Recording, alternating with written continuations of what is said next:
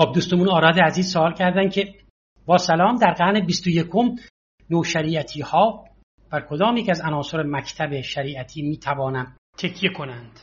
ناسخ و منسوخ اندیشه شریعتی کدامند؟ خب ما از نام حزبمون مشخصه دیگه، یعنی مشخصاً ما بر اون عنصری از مکتب رهایی بخش شریعتی تکیه کردیم که یک مسئله قرن بیست و یکمیه. اول اینجا توضیح بدم، من مدام از کلمه مکتب رهایی بخش شریعتی اشاره می‌کنم. تأکید زیاد من بر کلمه رهایی بخش به این معنا است که شریعتی اساساً خیلی ضابطه‌مند نمی‌کنه مکتب خودشو. میخواد انسان‌ها رو از همه این جبرهایی که دارن رهایی ببخشه. بنابراین شما وقتی صحبت از مکتب شریعتی می‌کنید، این کلمه رهایی بخشی صفت بارزشه. چنان که این روشنفکر مسئول، اگر نه روشنفکر مسئول نباشد، میشود روشنگر. و بحثایی میکنه، روشنگری میکنه، خودآگاهی به مردم میده، دمش هم گرم، خیلی ممنون. ولی وقتی شما میگی روشنفکر، یعنی روشنگری که مسئولم هست. بنابراین ما وقتی میگیم مکتب، بخوایم اگه بهش در رابطه شریعتی صحبت کنیم، بلافاصله این اصطلاحی رهایی بخش باید جزء لاینفک این اصطلاح باشه. درست مثل همون کلمه مسئول. به خاطر اینکه شریعتی به دنبال اینه که انسان‌ها رو رها کنه. که اصلا شریعتی میگه رهایی، اصلا خودآگونه شدن عبارت است از رهایی از چهار زندان: طبیعت، تاریخ، جامعه و خویشتن. اصلا میگه خودآگونه شدن یعنی این، چون به میزانی که رها میشی خودآگونه میشی. بنابراین این تاکید من مدام میکنم تأکیدی باشه برای جا افتادن همین قضیه. امیدوارم که خستتون نکنه. بنابراین ما اون عنصری که امروز یک عنصر مانای، این کلمه رو تکرار می‌کنم ها، اون بخش مانای اندیشه شریعتی در جهان امروز عرفان، برابری، آزادیه. یعنی یک مبارزه سه مرحله‌ای برای کسب آزادی انسان‌ها، آزادی جامعه، بهتره بگم رهایی جامعه هست، ایجاد برابری هست و در نهایت برای عرفان، اخلاق، معنویت به آزادی وجودی رسیدن. در اندیشه شریعتی بین آزادی و رهایی فرق میذاره. بهش میگن، به رهایی میگن آزادی منفی. یعنی آدمی که مثلا تو زندانه، الان یک بدهی داره و ده میلیون تومان افتاده زندان، شما این از زندان اینو میاری بیرون، اینو رها کردی، تو اینو آزاد نکردی. اون طرف هزار اسیر، هزار تا جبر جبر اجتماعی و شخصیت و همه چیه. اون فرد با تلاش خود شخصیش هست که میتواند میتواند چی خودش را بسازد. اون آزادی به این معنا هست، آدمی که اول رها میشه، بعد میتونه فرصتی داره، امکاناتی داره، سعی میکنه خودش رو بسازه. این یکی از مسائل حیاتی که ما باید توجه بکنیم. در واقع اون آزادی وجودی که شریعتی میگه همون بخش سومه عرفانه که شریعتی میگه یعنی این، یعنی میگه اول انسان‌ها رو از این حکومت‌های استبدادی رها کنیم، آزادی رو به دست بیارن، رها بشن از استبداد، بعد از استثمار، از سرمایه‌داری رها بشن، یک جامعه‌ای داشته باشیم دارای برابری و آزادی.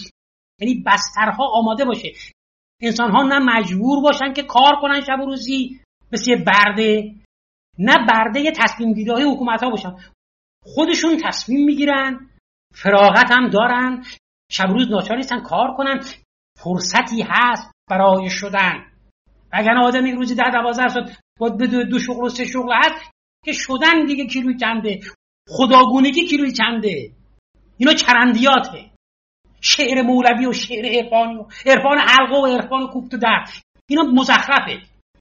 انسان نیازمند به فراغت داره. حالا بعضی میخوان برن عیاشی کنن، برن بکنن، میخوان اشغالشون بکنن، اصلا نه عیاشی نه، میخوان اشغالشون کنن، میخوان تفریح کنن، میخوان زندگی چی داشته باشن، عادی داشته باشن، بگن و بخندن و خوش باشن، زندگی غریزی بکنن، زندگی نباتی بکنن بکنن. ولی ما وقتی از زندگی انسانی صحبت میکنیم، منظورمون یک زندگی چیه؟ رشد اون خویشتن خدایی خویش در ما، کنترل اون خویشتن غریزیمون هست، رسیدن به خداگونگی هست.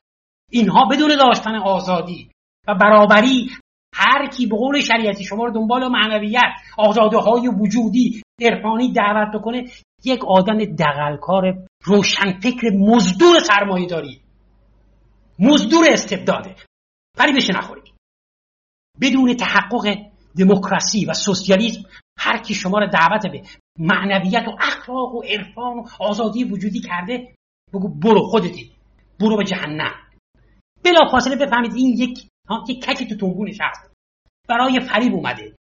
فریبکارا فقط روحانیون نیستن که، روحانیون نیستن که، فقط نیروهای قدیمی نیست، نیروهای جدید روشن فکران هستن. امروز فریبکاران بزرگ علاوه بر اون مذهبی‌های قدیم ایدئولوژی‌ها هستن و به جای اون روحانی‌ها که واسطه‌های فکری بودن امروز روشن فکران هستن. روشن فکرانی که وابسته به طبقات بره‌به هستن یا توسط اونا فریب خوردن و توده مردم رو فریب میدن، دعوت به اخلاق و معنویت میکنن. آن بخش مانای شریعتی اینه که اینو بفهم. برو نپس از دنبال نخودسیا، دنبال خودسازی، خود را بسازیم، خود را بسازیم، فرصت طلب. تو که میخوای خودت بسازی، پنج میلیون بیکار داریم، سه میلیون فاحشه داریم، حداقل یک الی دو میلیون کودک خیابانی داریم، بین یازده الی پانزده میلیون نفر حاشیه‌نشین شهری داریم، ده میلیون بیکار داریم. به خاطر شیر و خوش خودشونو میپوشن. خودسازی چیه؟ این مزخرفات چیه؟ تنهایی بکن در حین مبارزه، در بطن مبارزه، در کار تشکیلاتی، در درون کار حزبی، در نهادسازی، در ایجاد اتحادیه.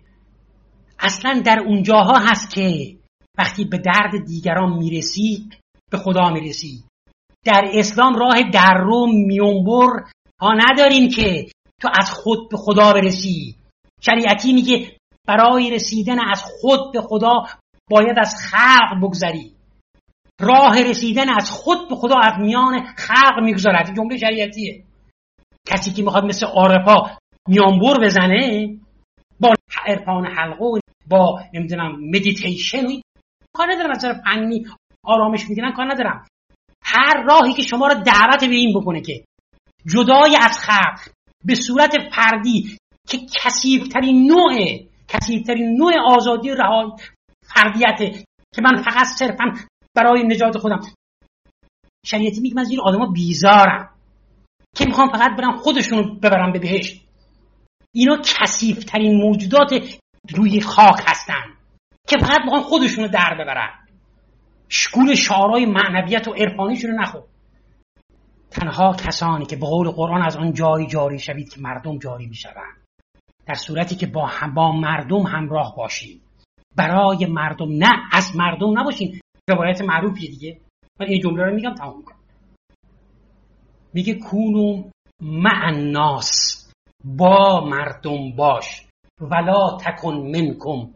اگر عربیش رو درست خونده باشم، مع یعنی با مردم بودن، مع الناس با مردم، تکون یعنی باش با مردم، ترجمه کلمه به کلمه. ولا تکن منکم، و از اونا نباش، یعنی شخصیتا نه، همراهشون باش، دست در دستشون برای رهایی و نجات قدم بردار.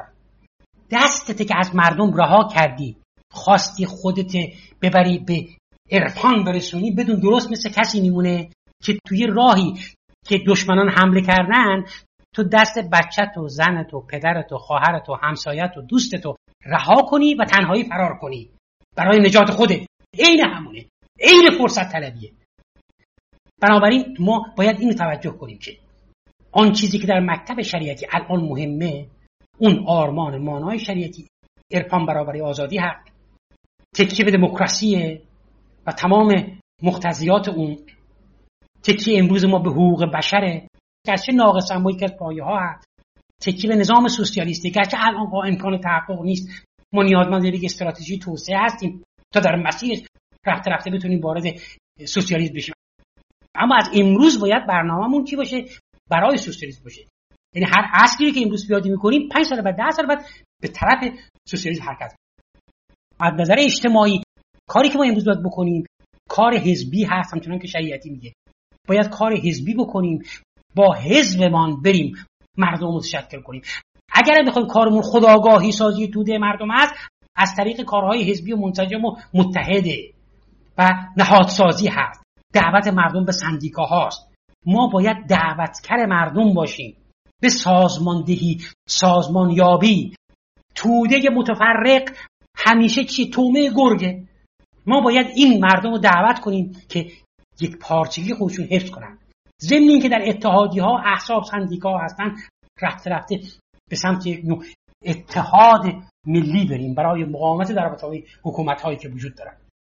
گرچه راهی درازی داریم ولی رفته رفته فکر میکنم که دارن حتی روشنفکران ما میفهمن که حالا بذار این گرمای انتخابات بره، بذار این دوره انتخابات رد بشه، یکی دو ماه دیگه حالا میبینن آقای روحانی هم میبینید که ملت رأی دادن برای رهبری، برای بسیج، برای سپاه. من نمیدونم اونایی که رفتن رأی دادن چه احساسی، خیلی جالبه برام بدونن بدونم که چه احساسی دارن وقتی آقای روحانی این دهنکجی‌ها رو میکنه، میگه ملت رأی دادن، رفتن رأی دادن که برای اینها.